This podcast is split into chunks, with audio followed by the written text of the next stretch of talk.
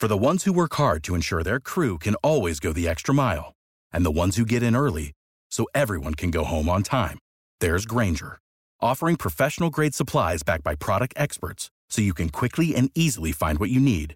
Plus, you can count on access to a committed team ready to go the extra mile for you. Call, click Granger dot com, or just stop by. Granger, for the ones who get it done.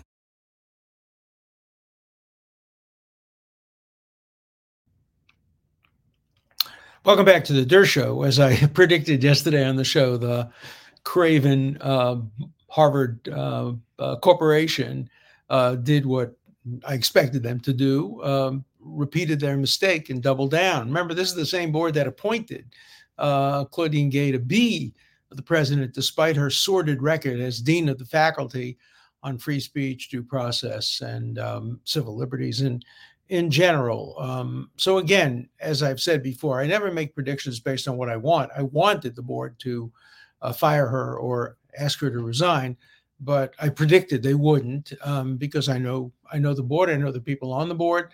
I know how you get elected to the board. My friend Harvey Silverglale tried to run for the board, but he didn't have the kind of institutional support you need to buck uh, the authority, so he he didn't get it. So there's no one on the board, I think, who I would say today is a genuine uh, a civil libertarian.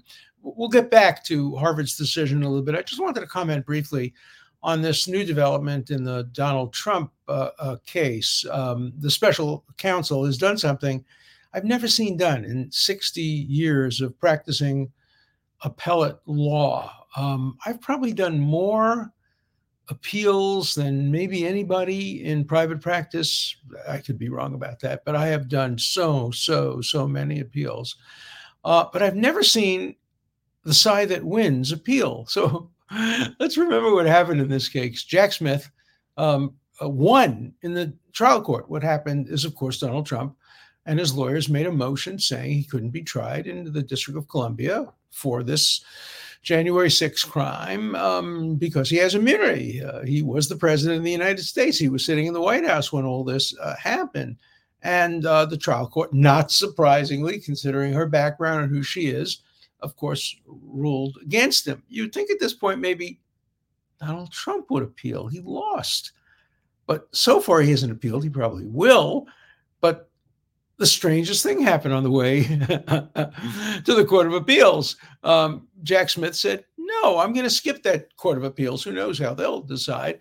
I'm going right to SCOTUS. I'm going right to the Supreme Court of the United States. And I'm asking them to decide whether a president has immunity for actions taken while he's president, but that we think are more political and partisan than they are uh, presidential. Difficult and interesting and previously undecided question. So he's taken it to the to the Supreme Court directly. Um, I don't know how he necessarily has standing as the winner below, but you know, this is a strange case and we live in a strange world. And the Supreme Court didn't dismiss it as they could have. They said, no, we're going to put it on a fast track to decide whether to decide. We haven't decided whether to decide, but you know, the inclination may be to take the case because they've given the Trump team um, a week or so to respond to this unique, to this unique uh, appeal by the winner. Um, again, winners don't appeal, losers appeal. Um, but uh, so Trump now has uh, several more days to file his response. I don't know what position Trump is going to take. You know, he may take the position, yeah, let's take it directly to the Supreme Court, because probably the Supreme Court is a better forum for him than the Court of Appeals in the Dis- District of Columbia.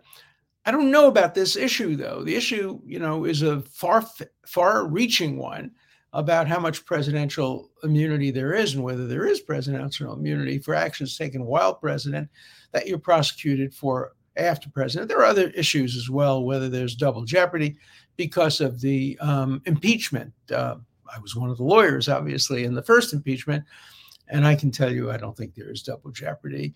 Um, the Constitution pretty much is clear that uh, impeachment, once you're tried for impeachment, you can still be tried afterward for crimes that may overlap with the impeachment. But again, no precedence on this. It could, it could go either way. My prediction is that if the court does decide to decide the case, it will rule that there is no double jeopardy.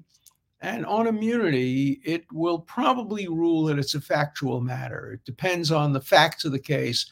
It depends on the nature of what he was doing and whether it was presidential or not. I told you once before uh, that I had an experience with this back when Jimmy Carter was president. So I was uh, the lawyer for um, Anatoly Sharansky, now known as Natan Sharansky. He was, at that time, the most famous political prisoner in the world, and he was subject to the death penalty for spying to the United States, and he didn't spy for the United States. And I came up with this idea to put an ad in the New York Times every single day indicating how many days he's been in prison without a trial. And I wanted the first per and the, uh, each ad would be signed individually by a person on a given day. So say on day six, it would be uh, Anatoly Sharansky is now serving a sixth day in prison. I, I I wish him justice and good luck, Alan Dershowitz. And I would pay for the ad, you know, one thousand dollars or whatever, whatever it would be, eight hundred dollars. It was a small ad. And so I called my friend who was counsel to Jimmy Carter, my former student, uh, Stuart Eisenstadt. And I said, Stu, um, can we get President Carter, he was then the president, to do the first ad and pay the five or six hundred bucks, that eight hundred dollars, one thousand dollars that it would cost, it would make a big impact. And he laughed at me and said, he can't sign anything as a private citizen. I said, but, you know, just have him do it as a private citizen. Let him pay out of his own money. He said, no, when you're president of the United States, there is no such thing as a private act. Anything you do is as president. You are president twenty-four seven for as many years as you are in office, from the moment you're sworn in until the moment your successor is sworn in. There is no such thing as a private act. And so he he he he was very sympathetic, particularly Stewart, who was very supportive of Natan Sharansky, um, and is now a friend of his, as we all are, um, said, no, the president could not do that because the act would be a presidential act, not a, not a private act. Now, I don't know whether the court is going to go along with that or say no. Um, what happened on January sixth was not presidential. It was anti-presidential. Of course it was. Many respects, of course it was presidential. I mean, he made the decision where to post troops as president. Um, when he spoke, um, before he told people to go down. Um, when he spoke, he spoke as president, and he told them to exercise their First Amendment right to petition the government for a redress of grievances. Um, obviously, if he had told them to commit crimes and go into the Capitol, that would be a very strong case for it not being presidential. But if it was just, if he was honestly, if mistakenly, trying to enforce the law, which he believed he could enforce, namely that the vice president has the power to send it to Congress and not just count the votes, he's wrong about that. But if he believed it honestly, would that be a presidential act or not? That's going to be an interesting case. Um, I'm not going to make a prediction. If I were forced to make a prediction, I would say probably uh, they will say at least some of the actions taken that day were not covered by by privilege. But we'll we'll we'll wait and see. Um, I don't know how much the Supreme Court's going to be influenced by the fact that this is a kangaroo trial. Obviously, um, uh, if the Las Vegas odds makers are betting on any case against Donald Trump in the District of Columbia, the odds would be infinity to zero. Nobody is going to place a bet on an acquittal in front of this judge and this jury in the District of Columbia, where ninety something percent of the people voted against um, uh, Trump. So uh, the Supreme Court may be upset about that and may think there should be a change of venue, and there it's not before them yet. Uh, we'll see. I don't know why Trump doesn't counter appeal and say, look, if you're going to handle this aspect of the case, why don't you also handle the change of venue aspect of the case, take the case and put it in Virginia. Um, but uh, again, I, I don't know what the thinking of the Trump legal team is uh, on this. So so we'll we'll wait and see. But it's a it's a it's an interesting issue. If I were, you know, when when Nixon was impeached, uh, wasn't impeached, but was about to be impeached, I taught a whole course on that, uh, a seminar at Harvard. I love to use current events as a basis for exploring the law. I taught a course on the law regarding the Vietnam War. I had nine hundred students. Um, and I would be teaching a class today on the trials of Donald Trump. I have already written the textbook. It's called Get Trump. That's my next to last book. My last book, my most current book, as you know, it's published today, uh, War Against the Jews, uh, How to End Hamas Barbarism. This is uh, the book that may go into um, uh, the Guinness Book of Records for the fastest book published uh, Uh, since uh, the the Moses, since the Bible was given to Moses on on Mount Sinai, which just took a couple of hours. Uh, this took a lot more time than that. It took, and it's not as good. Uh, it took um, uh, thirty-two or so days for me to to write the book, and then another three weeks or so before it got put in hardcover. But by the end of like seven weeks, it was out there, and the official pub date is uh, today. So you can you can get the book on Amazon. It'll probably be sent to you by tomorrow or the day after tomorrow. And uh, it's a fast read. It's two hundred pages, but it's it's pretty fast read. Uh, so that's it for today on on on um, on Trump. Um, but uh, let's turn now to to Harvard. Um, again, I predicted that uh, the corporation, which is the most elitist group in the world, um, would not compound, uh, would not admit their error, but they would compound their error by uh, allowing her to continue on as as president. Uh, what they did is they said, look, we're not going to be influenced by alumni. Really, really put down the alumni. The alumni support the school. These folks wouldn't be on the board if they weren't powerful and influential alumni. So what they're really saying is listen to some alumni, but not others. Listen to Pritzker, who's the chairman of the board, but don't listen to Ackerman. Um, because Ackerman, because Pritzker is richer than Ackerman. I don't know who's richer, but, um, but, but, you know, it's one elite group saying don't listen to another elite group. It's absurd. Um, but even if you don't listen to the elite group, listen to the faculty. Listen to the arguments that Stephen Pinker has made, professor, great professor. Listen to the arguments that I've made. Listen to the arguments that Harvey Silverglale has made. Um, read the ten or fifteen page very substantive arguments that Bill Ackerman has made. Ignore his money, ignore his contributions. Just listen to him. He's a distinguished alumni of the school. But instead, they had some midnight meeting and voted unanimously without hearing anybody, without hearing any arguments, without presumably reading anything that any of us wrote. And uh, they decided two things. Number one, that although maybe she should have acted a little bit more quickly after twelve hundred Israelis were raped, murdered, brutalized, uh, beheaded, burned. Maybe, maybe she wasn't perfect on that, and maybe her testimony in front of Congress eh, could have been a little bit better, a little bit better. Also, they said she wasn't guilty of plagiarism. That they're right about that, by the way. I've read the accusations about plagiarism. I would put it a little differently. Really sloppy scholarship, um, but not plagiarism.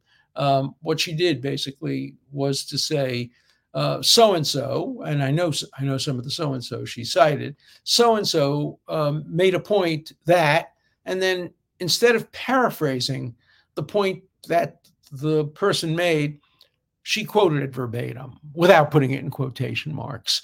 I would say that's a microaggression, um, but of course at Harvard, microaggressions are, are, are punished. But the, the Harvard Corporation said it didn't violate the rules of Harvard. Let me tell you what did violate the rules of Harvard. Not telling the truth to Congress. So how did she justify why she didn't condemn uh, the thirty-three student groups um, that said that the rapes, murders, beheadings were all the fault of Israel? These raped women, they had it coming. These beheaded babies, they had it coming. It was all the fault of Israel. Why didn't she do that? Here was her answer. Because, quote, we embrace a commitment to free expression. That is untrue. Neither she nor Harvard, during her tenure as dean and as president, has embraced a commitment to free expression. I know that because I have fought for free expression at Harvard from July of nineteen sixty-four until today. And and and I won most of the fights early on and lost almost all of the fights recently since President Gay has been dean and, and president. Uh, the school has the worst record in the United States on free speech and free expression. That's not me, that's FIRE, the, the uh, Foundation for Individual Rights and Expression. They did a survey and they ranked universities, and number last was Harvard. So how dare she get up there under oath and say, we embrace a commitment to free expression? No, she embraces a commitment to free expression if the free expression is kill the Jews. But if the free expression is, eh, you know, maybe some criticism of Black people, gay people, transgender people, no, no, no, those are microaggressions. Harvard has withdrawn admission from applicants who they admitted because at fifteen years old, they wrote a tweet to a friend or a message to a friend uh, which said something nasty about some protected group. That got them fired. Well, let's take the biggest case in Harvard's history of denial of free speech. The president of Harvard, the former good president of Harvard, Lawrence Summers, the former Secretary of Treasury, Nobel quality economist, great, great president, is asked to speak in front of, or actually was asked just to be there in front of a group of academics. And they were talking about the role of gender in uh, explaining why there were so few tenured professors at Harvard and other major universities in physics and math who are women. We happen to know one of the tenured physics uh, professors who's, who's, who's great. And he speculated about the possibility that maybe there are some genetic differences that make men more adept at physics and math and make women more adept at other uh, other, other subjects. I don't know whether that's true or not. My wife was a neuropsychologist, P H D. She thinks it's true. Well, at least there's some truth to it. It's a scientific issue to be debated. Not at Harvard. No debate. You're fired. You're out. There was a great cartoon that showed Larry Summers on his hands and knees begging for his job to the corporation, saying, no, I didn't say women are not good at math. I said Israel is an apartheid genocidal state. Now can I get my job back? No, he didn't get his job back. So if a president can be fired for speculating about gender differences, by the way, lectures have been canceled because people have said there are gender differences, that sex is not a continuum, that there's a straight line. There are men, there are women. There are obviously some exceptions in nature, but uh, there is a separation between men and women. And, and the lecture was canceled. Is that the kind of, we embrace a commitment to free expression? No, it's selective free expression, free speech for me, but not for thee. Worse, safe zones for some, but not for others. President Gay has been instrumental in promoting and strengthening the D E I program, D E I, not D E A, D E I program, diversity, equity, and inclusion, which means non-diversity, lack of equality, and exclusion. It's a word game. It's Orwellian. Um, but she's been instrumental in that. And that has been instrumental in denying people free speech. And also, it's been the incubator for anti-Semitism at universities all over the world. Why? Because D E I is based on the concept of intersectionality, which divides the world into two groups, the oppressed and the oppressors. And of course, Jews are the oppressors, and Palestinians and blacks and gays and uh, are, are the are the oppressed. So uh, once you're categorized as the oppressor, you have no rights. Once you're characterized as the oppressed, you have all the rights in the world. And part of the whole D E A woke cancel culture program has been what's called safeism, safeism. And that's something that she has, President Gay, has championed safeism. If ideas, if words make a black student or a gay student or a woman student or a transgender student feel that they're unsafe, unsafe from what? Unsafe from ideas, then the ideas can be banned. That's what safeism is. It puts fake claims of feeling safe and these games are fake. You're not going to feel unsafe uh, just because somebody raised the question about gender or or, or race. Um, uh, and if you do, go elsewhere. Um, that applies, by the way, to Israel, too. Students should not feel unsafe and do not feel unsafe if people are supportive of a two-state solution, are supportive of the rights of Palestinians. They may feel unsafe if that morphs into uh, Palestine will be free of Jews uh, and and clean uh, Palestine of Jews and the world of Jews, or obviously gas the Jews. Uh, that that's that's different. But the concept of who is entitled to feel safe has been based on, D E A has been based on who produces diversity, not dark-skinned Jews. No, they're excluded. Um, they're not. Ex- they're excluded from inclusion. They're included. Excluded from equity.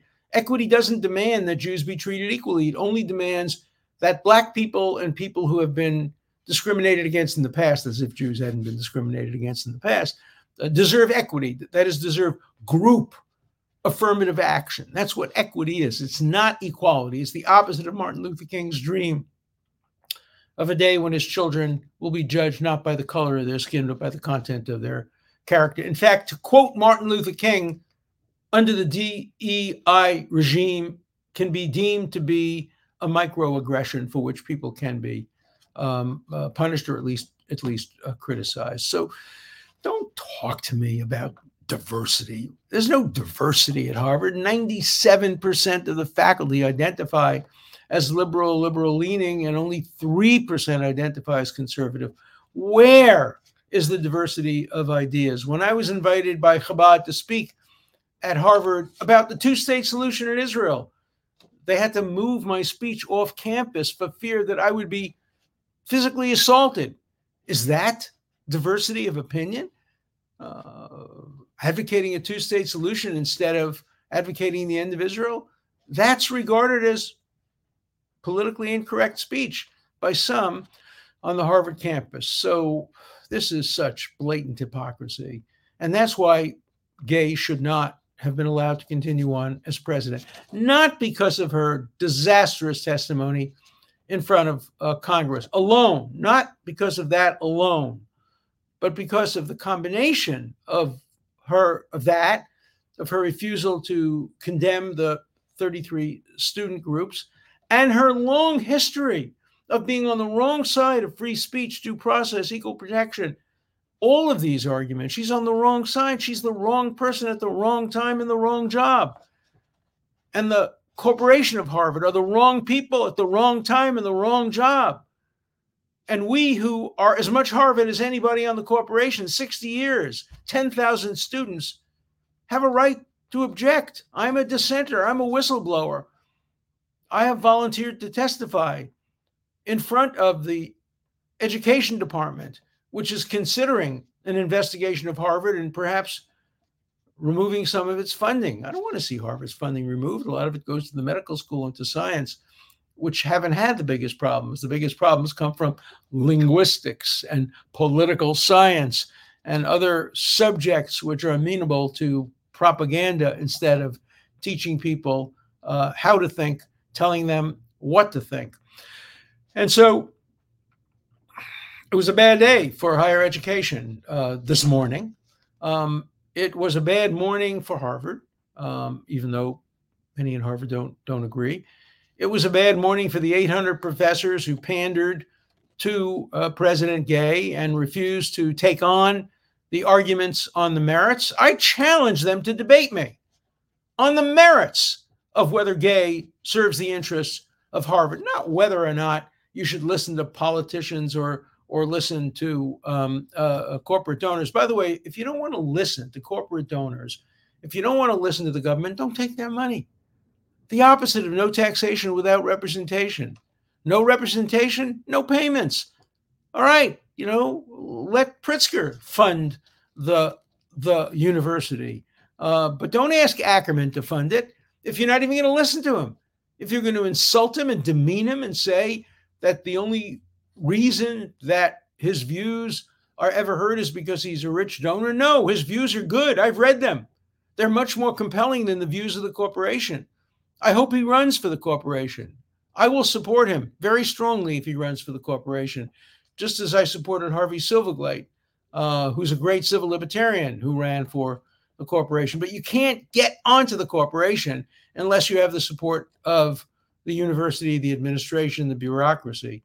So it's a, it's a self-repeating problem. And that was manifested by the fact that the same board that appointed President Gay said, you know, we were right. We approve of ourselves. We think we did a good job.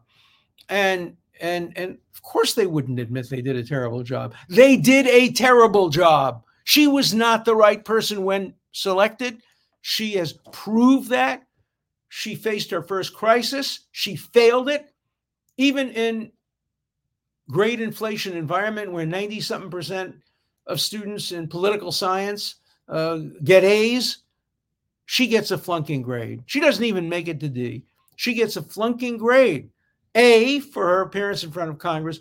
B, for her failure to immediately condemn the thirty-three student groups. And C, most importantly, for her failure as dean in her early months as president and her failure to, to, to promote what she said is we embrace a commitment to free expression. All right, let's see if something good can come of this. President Gay, I challenge you, embrace, embrace a culture of free expression for everybody. Eliminate D E I. Eliminate these special programs that we have in which people are taught to cheer for their ethnic group rather than to look critically at all people.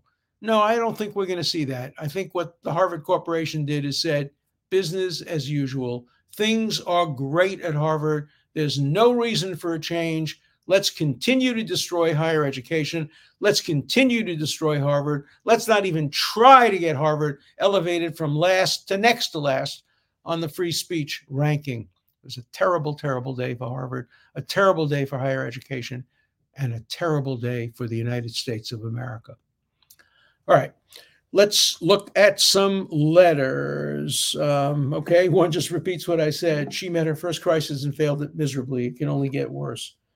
The issue about is about free speech only if free speech policies are implemented cons- consistently.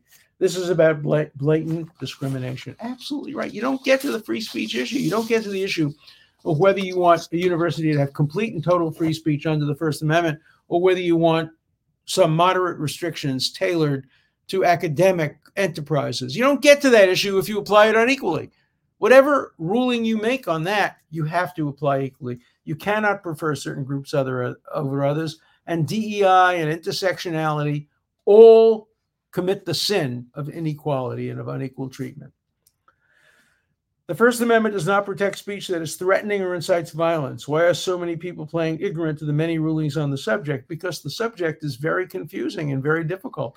The difference between speech that is threatening and incites violence and speech that merely advocates is very difficult. I mean, calling for genocide against the Jews can be interpreted as advocacy. Uh, Mein Kampf was probably protected speech um, uh, in nineteen thirty under the First Amendment. Actually, not then, because the Supreme Court hadn't yet articulated the Brandenburg principle. But under the Brandenburg principle, Mein Kampf, which advocates terrible, terrible things, but it's a book, so maybe you can't say it immediately incites to violence. Maybe that was protected. You are one hundred percent right in every point here, Alan. Can we, as former grad students of Harvard, make a difference? Tell us how. Haven't gotten a lot of money, so how else? Well, at least start writing. You can write op-eds. Um, you can write to professional associations. Uh, write to the, the, the president of Harvard. Maybe she'll respond. I don't know. Thank you, Professor Education, Professor Dershowitz. I get a free education listening to your show, crowd, crying, fi- crying fire in a crowded theater. You made me think, what does that really mean? Brilliant mind you have uh, and wisdom to listen to. So I appreciate that. No, I'm glad if, if you finally put to rest the absurd notion that uh, shouting fire in a crowded theater is speech. It's not speech. It's setting off an alarm.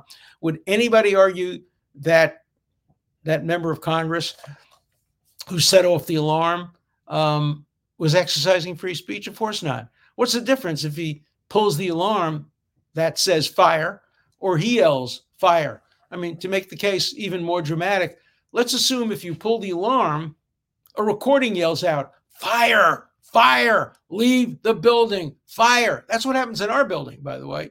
In my building where I'm living, there is a speaker system that has a recording. And if there's a fire, it says fire. Is that speech? Is that free speech? And if that's not free speech, how is an individual shouting fire? You know, I hadn't thought of that analogy until now. So thank you for stimulating me to think of a great analogy about a an alarm that actually shouts fire. That's the best proof that uh, I'm right about the notion that shouting fire is not speech. Of course, it's not protected speech because it's not speech at all. See you tomorrow. Without the ones like you who work tirelessly to keep things running, everything would suddenly stop. Hospitals, factories, schools, and power plants, they all depend on you. No matter the weather, emergency, or time of day, you're the ones who get it done. At Granger, we're here for you with professional-grade industrial supplies. Count on real-time product availability and fast delivery. Call, click Granger dot com, or just stop by.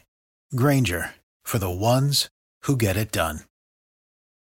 Hello, it is Ryan, and I was on a flight the other day playing one of my favorite social spin slot games on Chumba Casino dot com. I looked over at the person sitting next to me, and you know what they were doing? They were also playing Chumba Casino. Coincidence? I think not. Everybody's loving having fun with it. Chumba Casino is home to hundreds of casino-style games that you can play for free anytime, anywhere, even at thirty thousand feet. So sign up now at Chumba Casino dot com to claim your free welcome bonus. That's Chumba Casino dot com and live the Chumba life. No purchase necessary. V G W. Void where prohibited by law. See terms and conditions. eighteen plus.